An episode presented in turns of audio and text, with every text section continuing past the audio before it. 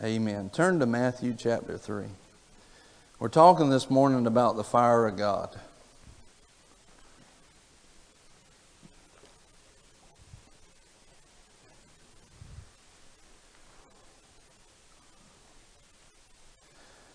Matthew chapter 3 and verse 1, we're not going to read all of the chapter.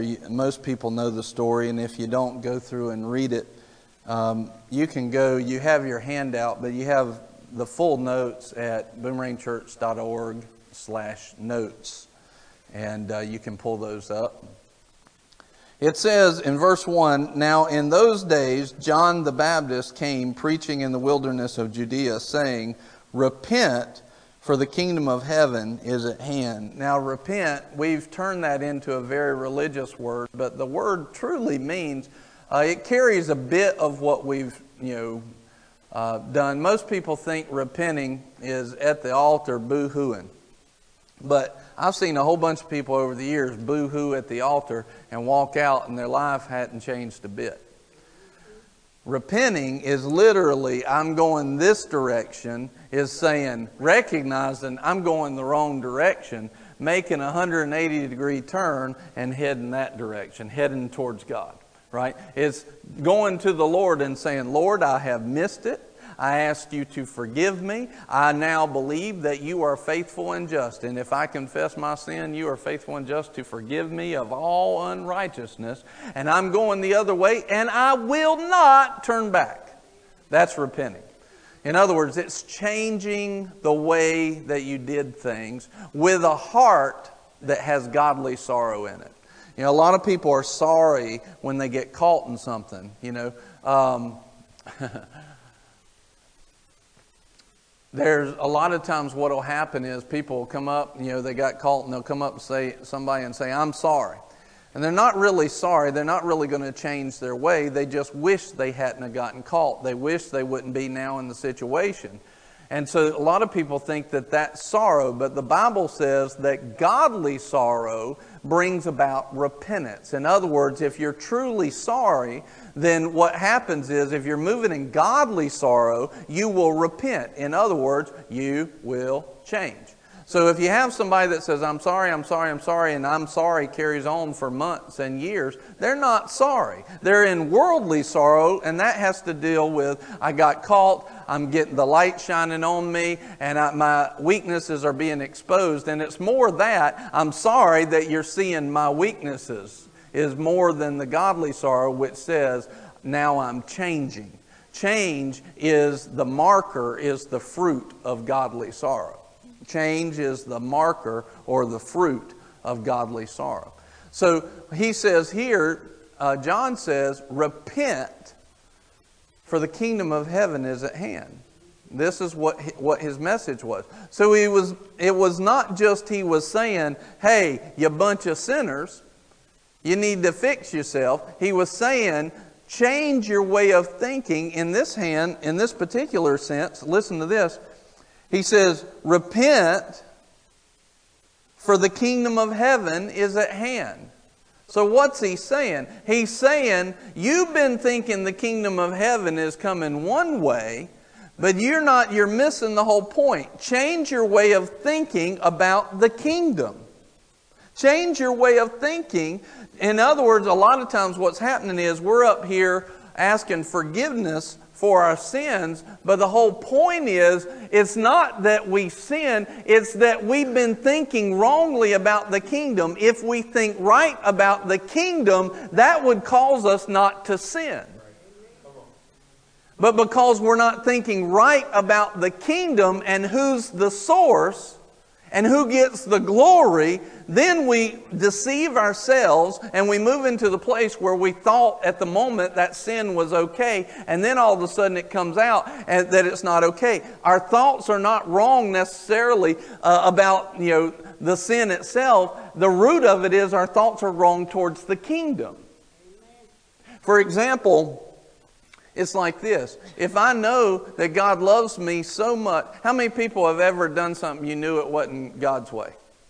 Everybody's hand ought to be raised. Amen. Glory to God. So if we've ever done something like that, what happens is we've, we've heard that God is good, and that He loves us enough to give us His own Son, but I don't trust you enough in this area to go your way. I think it's better this way. My thinking towards the love and the kingdom of God is off, or I wouldn't think that way. I'd think, I really want to go this way. The world's telling me to go this way. My, you know, everybody thinks that I ought to do this, but God's saying do this. Lord, I trust you over me, over them, over everything else. My thinking is right towards the kingdom, the king's domain. I'm going to find more solution in the domain or the rule of the king than I will in the logic of the earth. All of a sudden, what does that do? That keeps me out of sin and puts me into the blessing. So, John's not just saying, you know, get rid of your sin. He's saying, change your thinking. And then Jesus comes along and he says, look, you're looking for the kingdom. You're looking for, you're looking for somebody to come in here and wipe out the Roman army. And Jesus says, the kingdom's within you. He's like, you already got this, this stuff inside of you.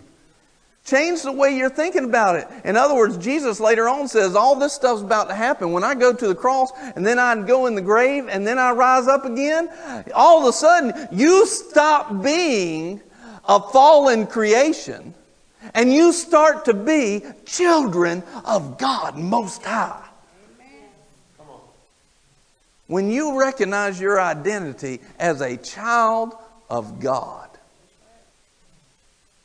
you, you well, oh, oh, I'm a child. Oh, excuse me. I did, let me. Let, I, I shouldn't be doing that. A king's son wouldn't be doing that. So he says, repent. Stop thinking like that. You know who you are in Christ? You. I'm talking to you. Even the person watching, hey, I'm talking to you. Amen. And even if you're not a child of God, you can be right now. Just accept Jesus as Lord. Confess Him as Lord and believe in your heart that He died for you and God brought Him back to life for you. You receive salvation and righteousness right there. You become right in the eyes of God, just like that in that moment. All of a sudden, you are a child of the King. The Word says you are kings and priests. Would y'all think it's funny if you if you went down to Applebee's and I was just drinking a beer? Everybody got quiet and they're like, "What?" what if you saw me at the bar drinking a mixed drink? What would would you think that was odd for me to do? Why?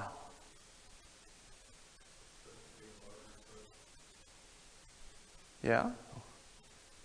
But why would you think it's funny? Would you think, how about if after service gets over, I just walk right out the door right out there and I just start to light up, light up a cigarette? Hey, y'all, thank y'all for coming today.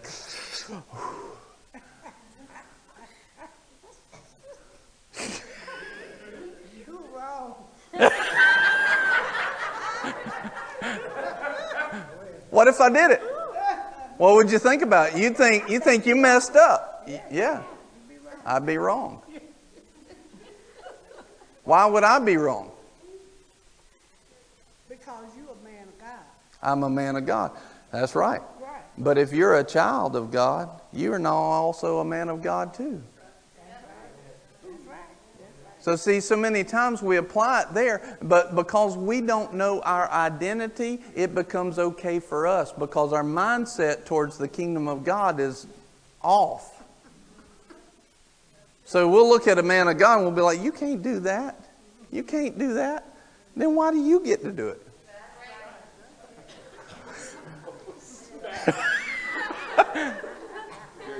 Amen. What? You're see, this is what he's saying. And John was sent to change the way of thinking. Well, that's not the message, but it sure was for five minutes anyway. He said, All right, I'm going to preach over here to you. Amen. Amen. He says, he told them to stop sinning. He says, bear fruit in keeping with repentance in verse 8. And, and he says this in verse 9 Don't suppose that you can say to yourselves, We have Abraham for our father. For I can say to you, from these stones, God is able to raise up children of Abraham. In other words, what he's saying is don't tell me that you are a Christian. Don't just tell me you go to church so everything's okay. He's like, look, I'll turn those little boards into children of God, and they'll start praising me and living better than you are. Don't use that as an excuse. Well, I'm born again. Whoop de doo. Where's your fruit? So, what's he doing? Now, uh, this is very important because John is preparing the people for a move of God. And you come down later, and let's go on. He says, Look, the axe is already laid at the root of the trees. Therefore, every tree that does not bear good fruit is cut down and thrown into the fire. As for me, I baptize with water for repentance, but he who is coming after me is mightier than I. Talking about Jesus. And I am not fit to remove his sandals. I'm not fit. He will baptize you with the Holy Spirit and fire. He will baptize you. Now, baptize means to completely immerse, to overwhelm. So, in other words, if we're not completely immersed with the Holy Spirit, we miss something. Because He says He will do it. So if we're not completely immersed, it's not God who's not going to do that. That's on us. We're missing something. But then he also says he will not only baptize you with the Holy Spirit, but he will baptize you with fire.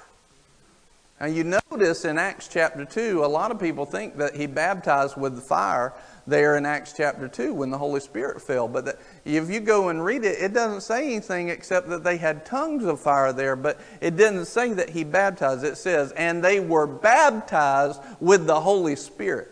I'm telling you that God doesn't mix words up. If He didn't say they were baptized with the Holy Spirit and fire, they were only baptized with the Holy Spirit. But he tells us here that he will baptize you with the Holy Spirit and fire. So there's another baptism. And when you're baptized with fire, you are lit up for God. And there's reason, there's purpose for that. There's reason for, for both of them. There's reason for water, there's reason for the Holy Spirit baptism, there's reason for fire baptism. And as a Christian, we truly need all three, but most people, you know, uh, you get them into the water, and that's where they stop in the, in the church, honestly.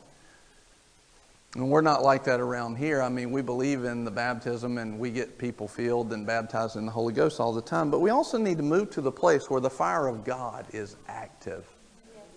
And then he says this, and so that was verse 11. And then he says, His winnowing fork is in his hand, and he will thoroughly clear his threshing floor, and he will gather his wheat into the barn, and he will burn up the chaff with unquenchable fire. Now, what's important here is that you understand uh, the winnowing fork. My understanding of it is they would they would harvest the wheat, and then they'd bring it in, and they would basically.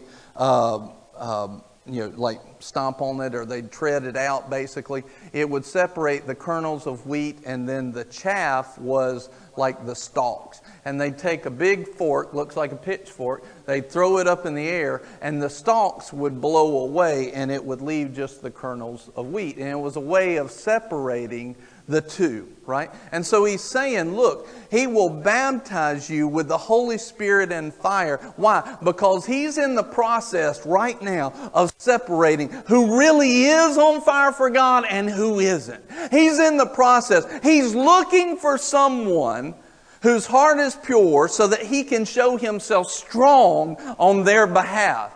He's looking for you. But you make the choice of whether or not I will be on fire or I will be cold or I will be lukewarm. And he says, look, don't be cold and don't be lukewarm. Be on fire with God. And he says, look, don't make any jokes about this. You think uh, you think that just because you go to church, everything's okay. It's not okay. He can make these stones rise up and give him praise. He can make the children of Abraham out of these stones. Why is just going to church okay? We have a responsibility when my thoughts are right in the kingdom as a child of God to step into the place where He throws me up in the air and all I do is fall back down because I'm solid, I'm on fire with God, I'm a part of the fruit that Jesus sowed Himself for.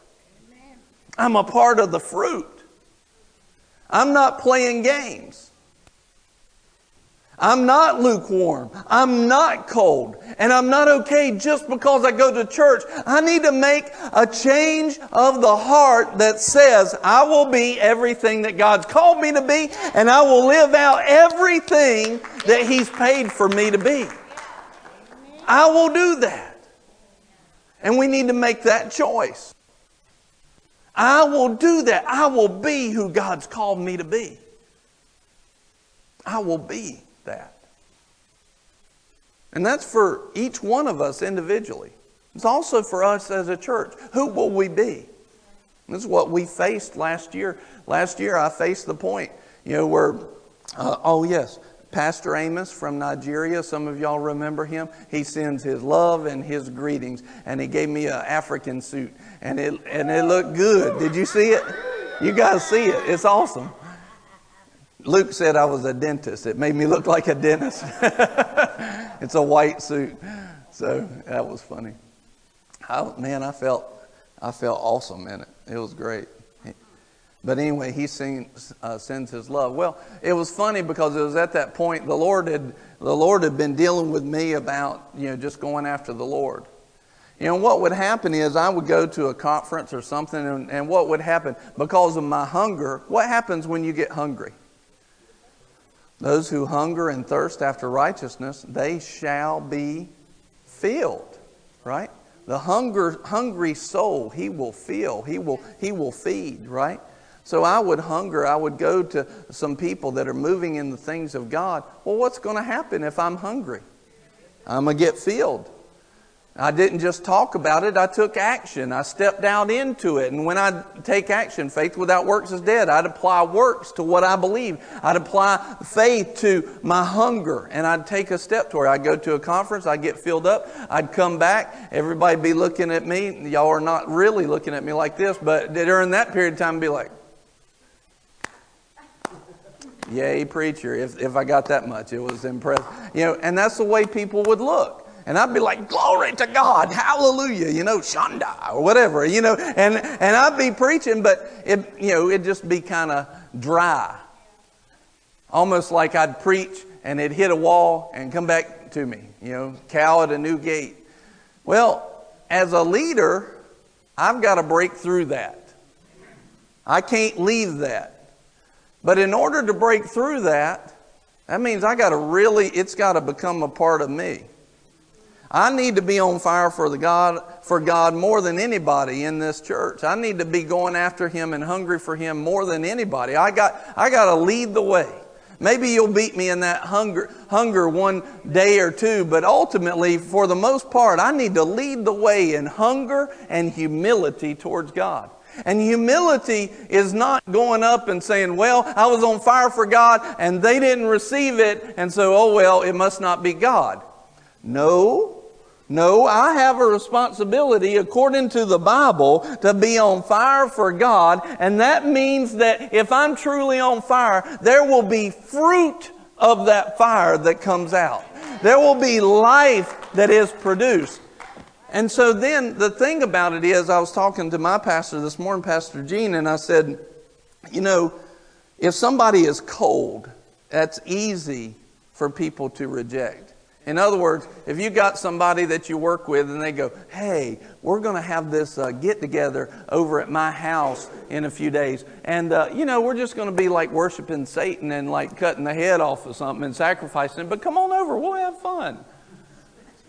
Well, if you hear that, that's easy for you to say. For most people, it's easy for most people to say, no, I don't think I'm going to do that.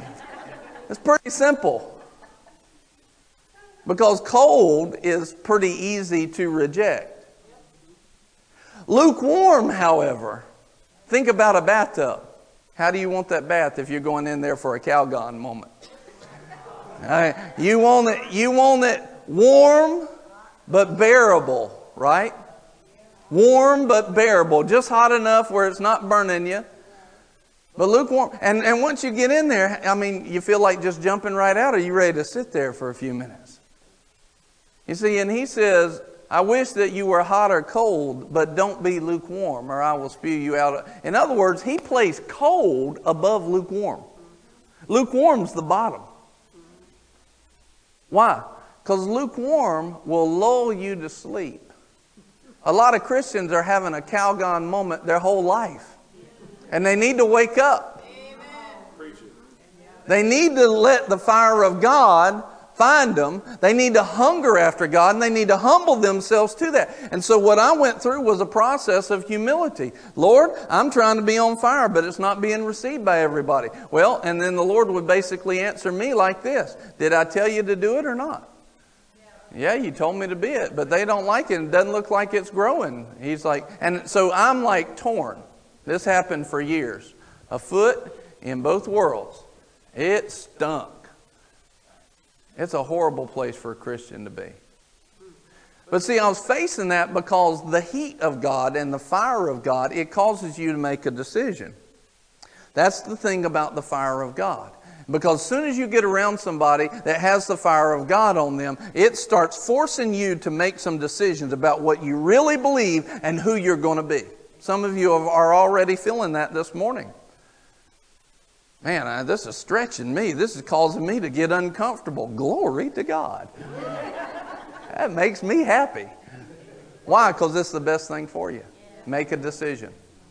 That's why we tell people, for the most part, you know, we know who we are as a church. We're on fire for God. We want to see His normal. If you're looking for that and you're ready to grow, you're in the right place. Glory to God will welcome you and love on you. If you don't know what you want yet, stick around. Maybe you'll, you will come to a decision point, a, a place where you have to choose. And if it's not for you, fine. We'll pray for you to uh, find the church, the place where God wants you planted. We understand that not everybody's there. But the heat of God and the fire of God will draw you to a decision point. So, what we were seeing is, as I'm coming back with the fire of God on me, and I'm getting more and more revved up as the months tick by, as the years go by, I'm, I'm getting more and more revved up. I'm finding who I am. I'm, placed, I'm, I'm having to humble myself because I have to choose. Am I going to go after a cold crowd and, and bow to what they want? Or do I have a responsibility to go after the Word of God?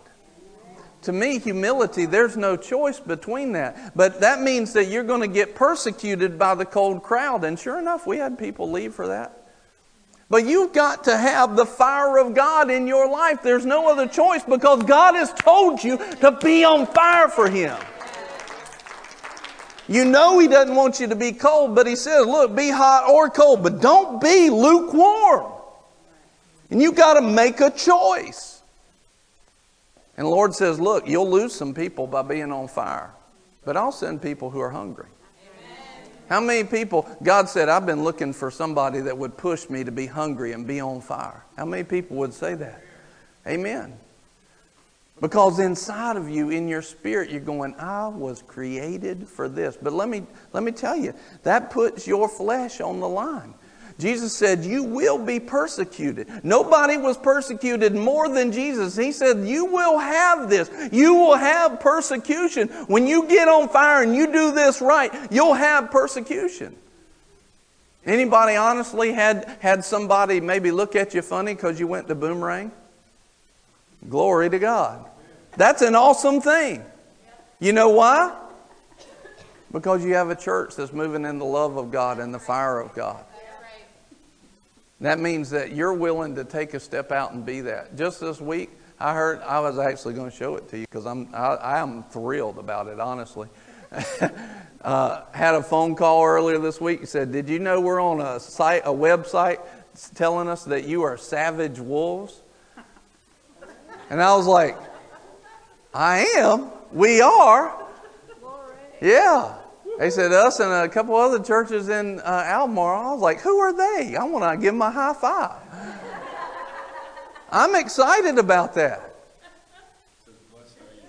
You know, yeah, it says, when you are persecuted for my name's sake, blessed are you. You tell me another ministry in the county that's got over 320 people won to the Lord this year.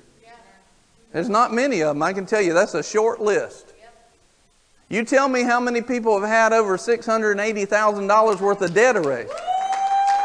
You show me how many have gotten people filled with the Spirit and hungry to share Jesus so that you can have. And what's it, the souls are important. You know what I'm, I'm really happy about with the souls is the hunger that's on the inside of them, the change in people's minds where they've said, I need to be telling people about my Jesus enough to get to 320 souls saved.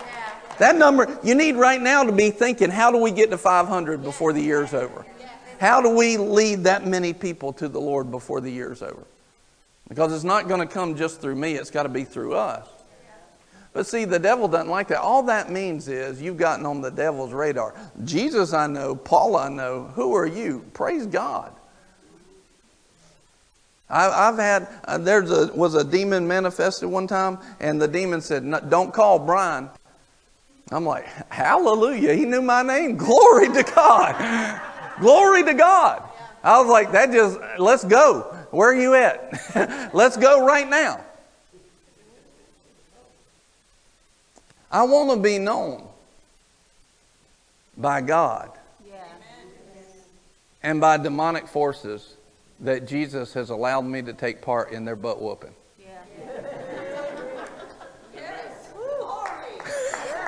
I want to be known by that. You should want to be known by it too.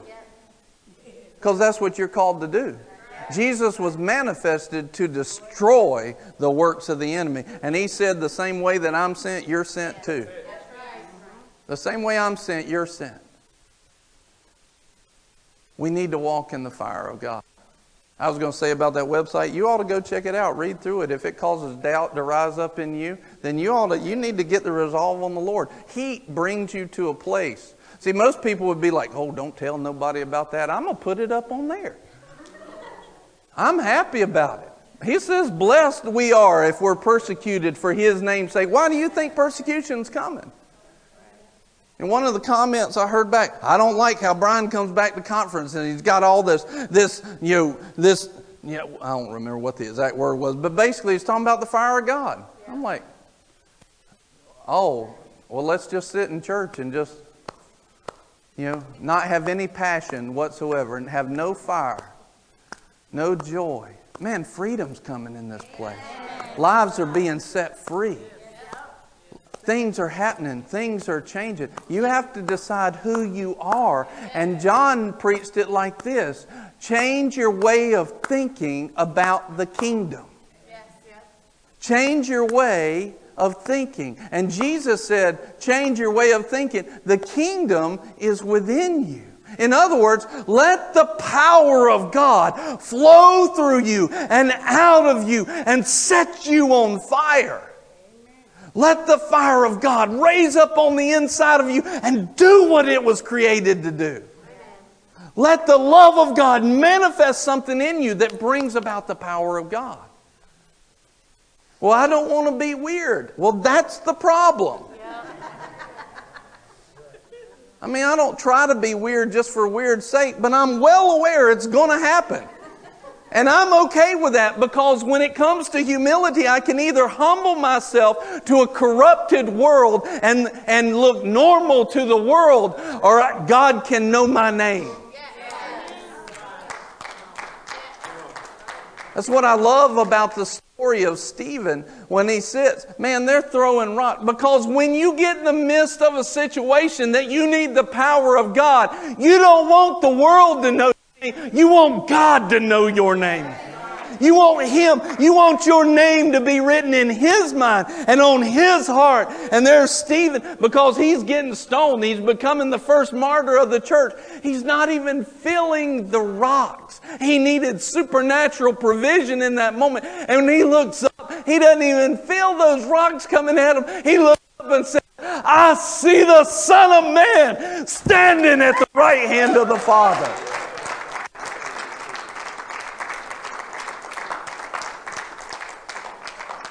You are called to that. You are called to that. Close your eyes right now. You are called to be on fire like that. Where the fire of God hits you, where the fire of God motivates you, where the fire of God changes you. You're a child of God. And if you're not, you can be. And if you feel like that relationship's been off, you can fix it just like that right now. Just say it. Just say, Jesus, help. Thank you.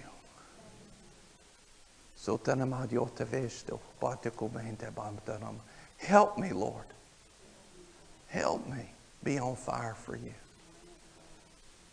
I'm willing to put down my reputation. I'm willing to put down the flesh. I'm willing to humble myself to you over people.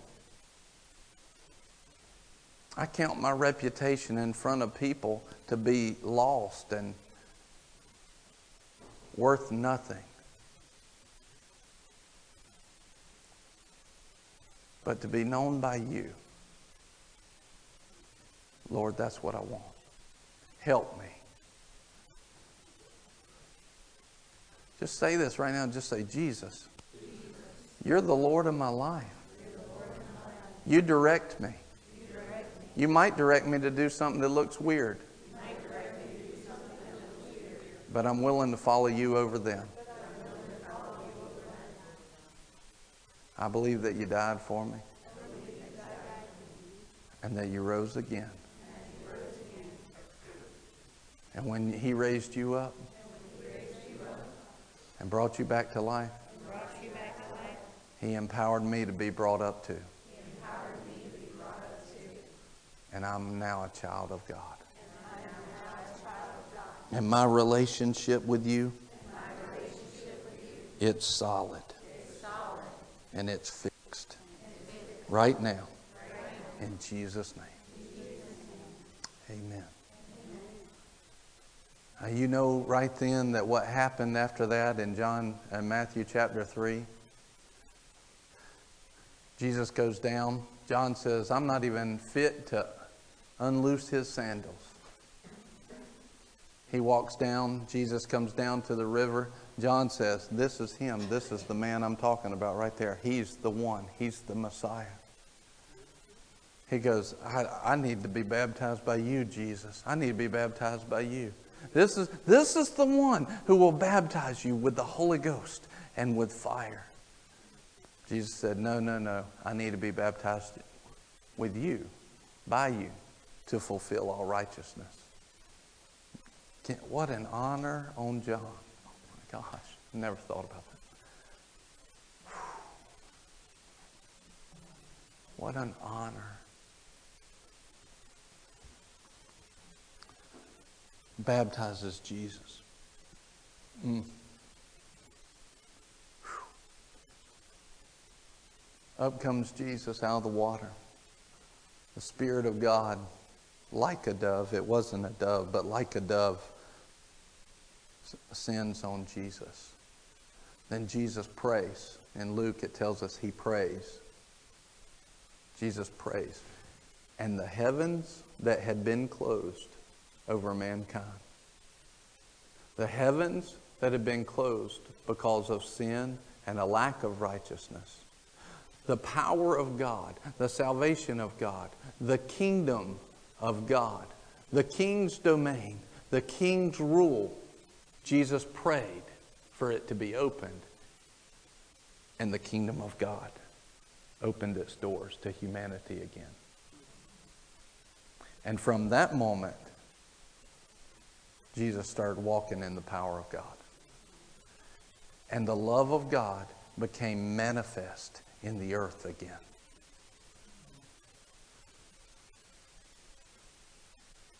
And now, the love of God, the fire of God, the manifested presence of God is longing to continue to be manifest in the earth.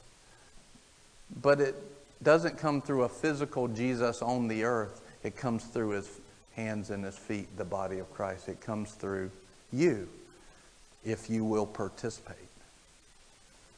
But the same process, the same process that happened through John and Jesus is what needs to happen to you.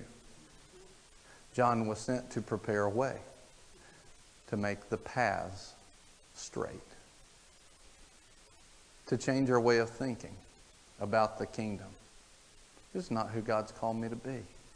In order to walk and have the, the heavens opened up to me and in my life so that the people around me, I've got to set aside what's not fitting for a child of God. I've got to make his way straight into my life. I need Jesus to come straight into me. I've got to set aside those things. I've got to prepare, and I've got to be willing to take the persecution for being on fire for God. That's not fitting. A king is willing to stand up and be the king's voice even if nobody else agrees with him, even if people leave. I told, uh, I told Shay the other day, we were talking, he says, I think I'm supposed to come. I said, Man, if I can talk you out of it, I will. Did I not say that? I said, Because I'm not looking for people that just want to come because God's moving uh, only. I'm looking for people that want the fire of God living in their life. And I'm willing to let people go if they're intimidated by the persecution, they're intimidated by what they might call weird. God's not necessarily weird. It's just our thinking is weird. So it's kind of like this God's like, why are you calling that weird? That's me. It's not God who needs to come down to our normal, it's us who need to raise our thinking up to His.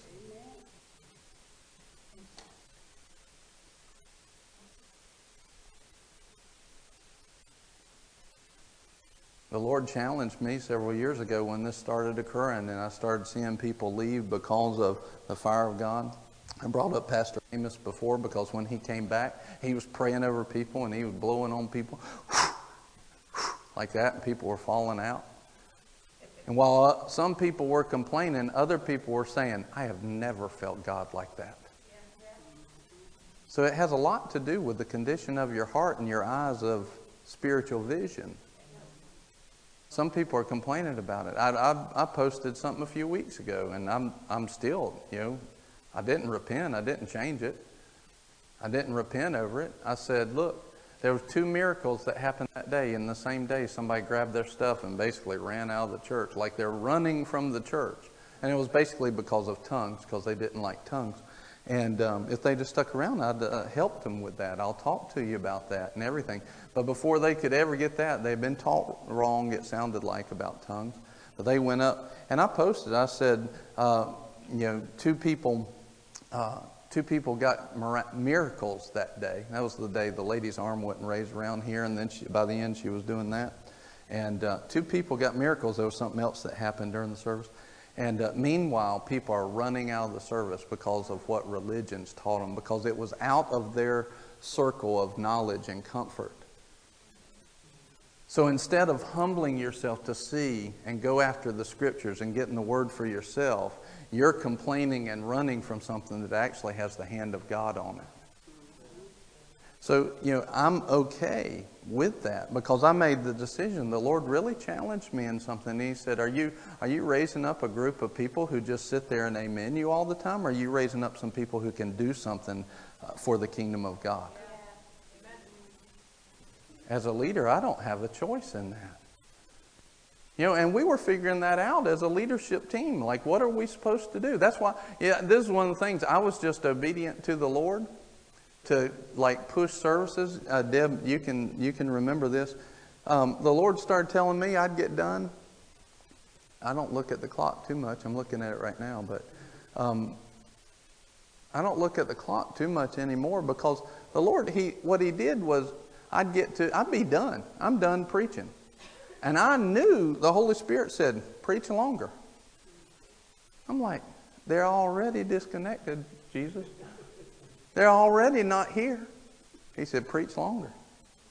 And it looked harsh, but it's not.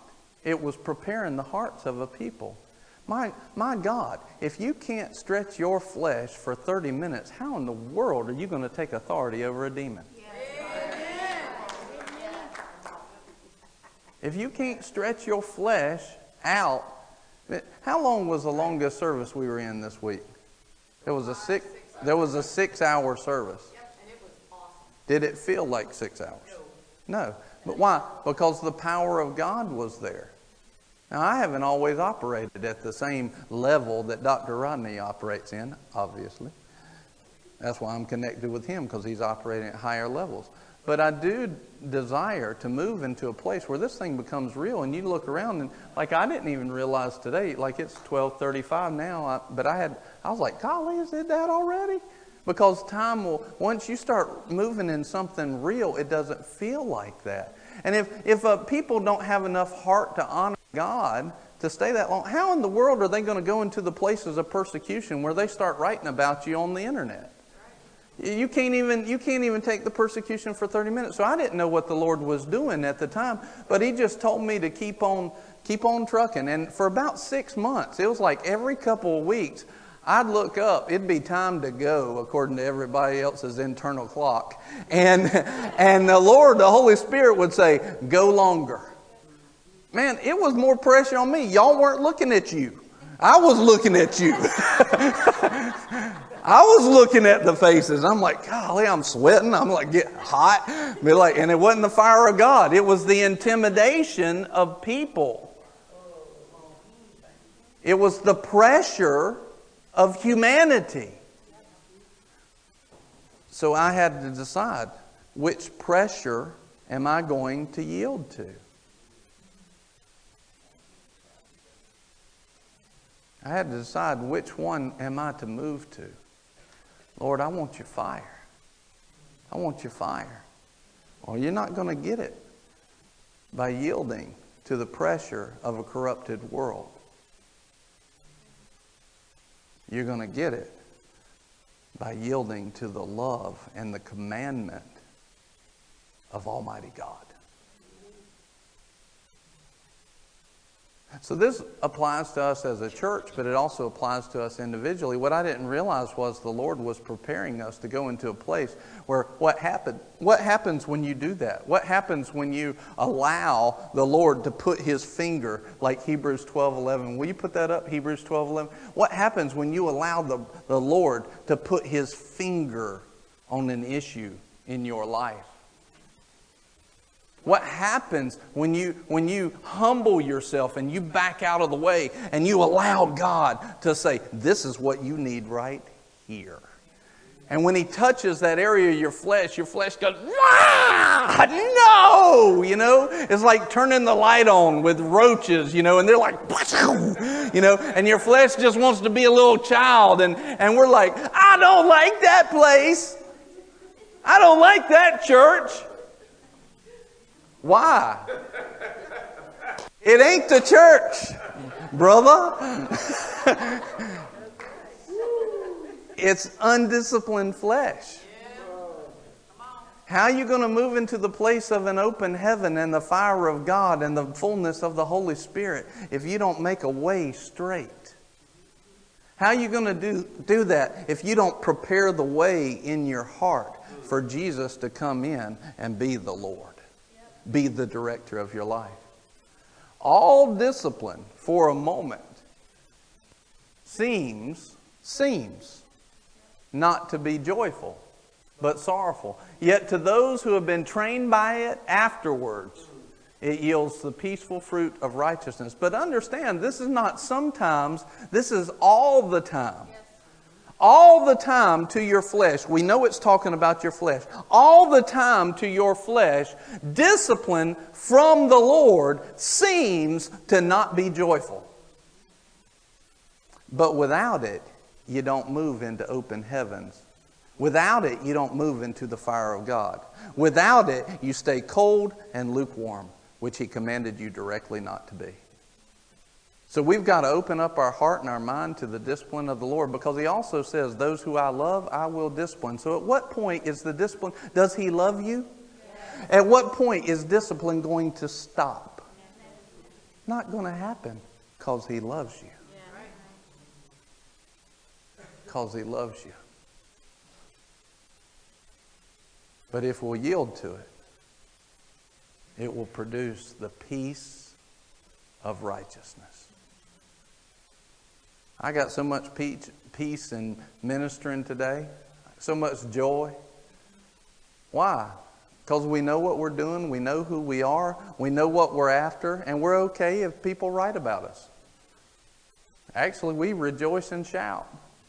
Dr. Rodney this past week is the funniest thing. Oh my goodness. He said something about Hollywood, basically Hollywood's unraveling.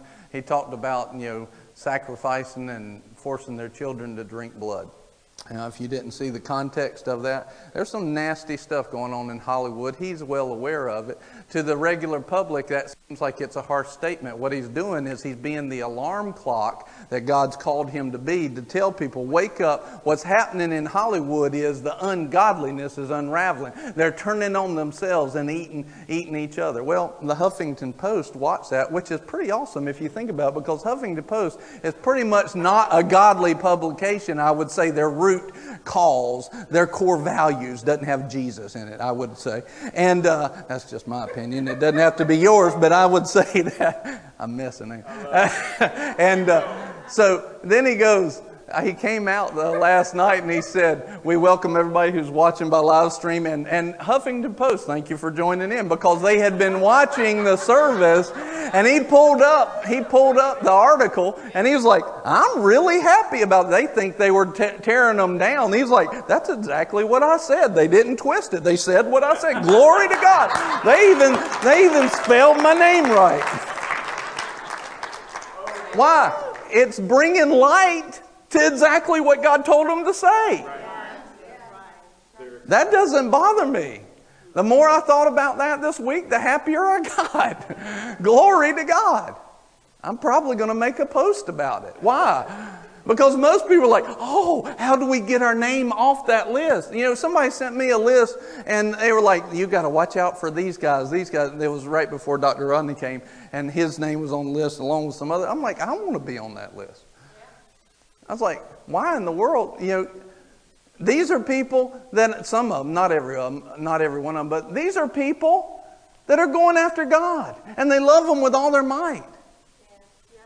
I was watching, so you know, I went up to, um, you know, it, people are still people. They still, you know, in James five fourteen it says that we have a flesh. That Elijah had a flesh, and he was he had to deal with the same stuff that everybody else did. He was a normal man. He was a man. He had, he had issues, right, to deal with and work through. And yet the power of God through him stopped the rain on the earth for three and a half years. And then the power of God through him uh, caused it to rain again. And he was a normal man. Well, Pastor Rodney's a normal man. He's got stuff he has to deal with too. One of my favorite things he says is, uh, he, he says, you know, you, uh, you mess with me, I might, you know, some, something along the lines of, you mess with me and, you know, you might have some trouble. I might, you might, uh, I might knock you or something. I forget exactly what he says. He says, and people say, well, that's not like Jesus. He said, I'm not Jesus. I never claimed to be. And even if I'm trying to go after him, you might catch me on a bad day. he said, I'm trying to become more like him, but I ain't there yet. Well, I get that. Anyway, the point is, here we are. I was up in his office the other day, and um, after the service, getting ready to come home. We're talking, just joking around, relaxing. It was a long day. It was like one o'clock in the morning after the service, and um, we are telling some jokes and different things. And Jonathan Shuttlesworth was picking on them, and um, he was saying, Yeah, Dr. Rodney, I was going to tell you, you might need to ease off. You might cause some people to leave your meetings, which is funny because people do that all the time. So he, he knows that Dr. Rodney's okay with that exactly the same way I was talking about it. And um, they laughed about that and they said different things. Within a few minutes, Dr. Rodney was pulling up songs that had been played in the revival back in the 90s. There was a lady that was there and had gotten really on fire for God. And the anointing of God in her music had come out. And he just started playing it and listened to it. Kind of went into his own little world, him, him and Jesus. Just the love of God. He was talking about how, how God wanted to reach people and touch people and move on them. Now, I've been, in, I've been with him before when he wasn't talking about Jesus. He was talking about, you know, something that was going on in the world or something like that. But then here he is, man, his heart, his purity of heart and love to see the things of God. It's so good. And yet you've got people that they'll, you know, like I said earlier, they'll pick on Joel Osteen, who's one of the most loving people on the planet. People are going to find something wrong with you one way or the other.